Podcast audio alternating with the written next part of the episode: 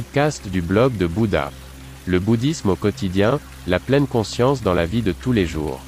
Bonjour et bienvenue sur Bouddha Blog, mon podcast avec des valeurs et avec un contenu plus profond. Votre canal pour les thèmes bouddhistes, la pleine conscience et la méditation.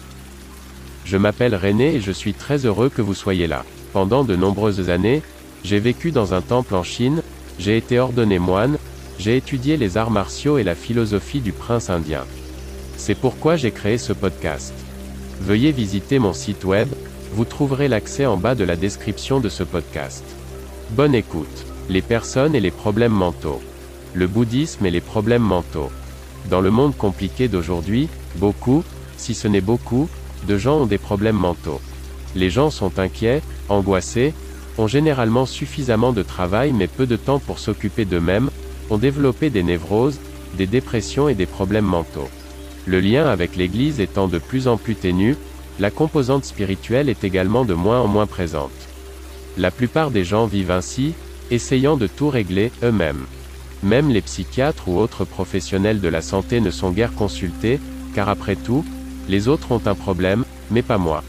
Dans la Bible, il est écrit « Pourquoi vois-tu l'écharde dans l'œil de ton frère, et ne remarques-tu pas la poutre dans le tien ?»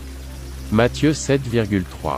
En apparence, le problème n'est pas vraiment nouveau, toutefois, à notre époque où tout va très vite, un nouveau facteur d'accélération vient s'ajouter, par exemple Internet.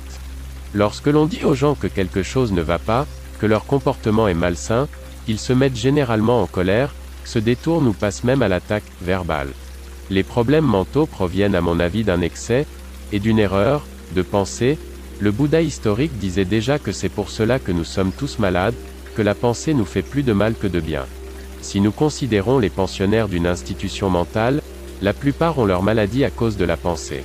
Notre ego commence, nous pensons à ceci et à cela, les pensées s'égarent de plus en plus, la frontière entre un ego fort et un problème mental est floue. Suivez consciemment vos pensées, dites à votre ego de laisser tomber les pensées superflues, si, ne pensez qu'à des pensées utiles et positives, saisissez les occasions de penser rien de temps en temps. Nous avons tous des problèmes mentaux, le premier pas vers la guérison est de se l'avouer à soi-même, de le reconnaître. Nous sommes tous malades et nous avons tous la possibilité de guérir. Ne voulez-vous pas essayer? De jour, c'est un jeu d'enfant de voir les choses avec sobriété et sans sentimentalisme. La nuit, c'est une toute autre histoire. Ernest Hemingway, écrivain américain 1899 à 1961. Écoutez le blog de Bouddha. N'hésitez pas à visiter mon site web. À demain.